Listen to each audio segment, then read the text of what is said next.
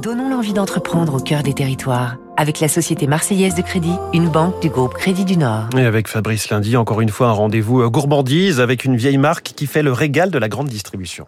Depuis cinq générations, elle fabrique des biscuits frais. 5 millions par an, la biscuiterie Astruc. Les débuts en 1927, quand Léopold Astruc, compagnon du Tour de France, crée la biscuiterie du Délice, qui pendant des décennies vendra sur les marchés. Presque 100 ans plus tard, l'usine de Villeparisis en Seine-et-Marne produit madeleine, rocher coco, macarons, cake, tuiles. Plusieurs marques, la sienne, mais aussi les Délices d'Île-de-France, Meringue en Aveyron, la Maison du Financier, et pour les MDD. Justement, Astruc est très implanté dans les rayons boulangerie-pâtisserie de toutes les enseignes de la grande distribution en Europe depuis une quarantaine d'années.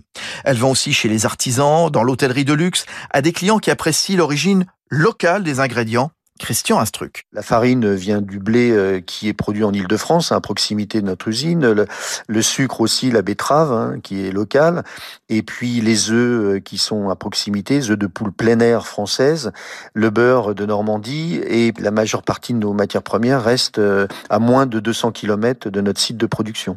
La biscuiterie Astruc, qui va bénéficier du soutien du plan de relance du gouvernement, va monter en puissance grâce à la robotisation et 10% d'emplois supplémentaires dans les trois années, avec l'objectif de passer la production annuelle de 5 à 6 millions de biscuits. C'était Territoire d'excellence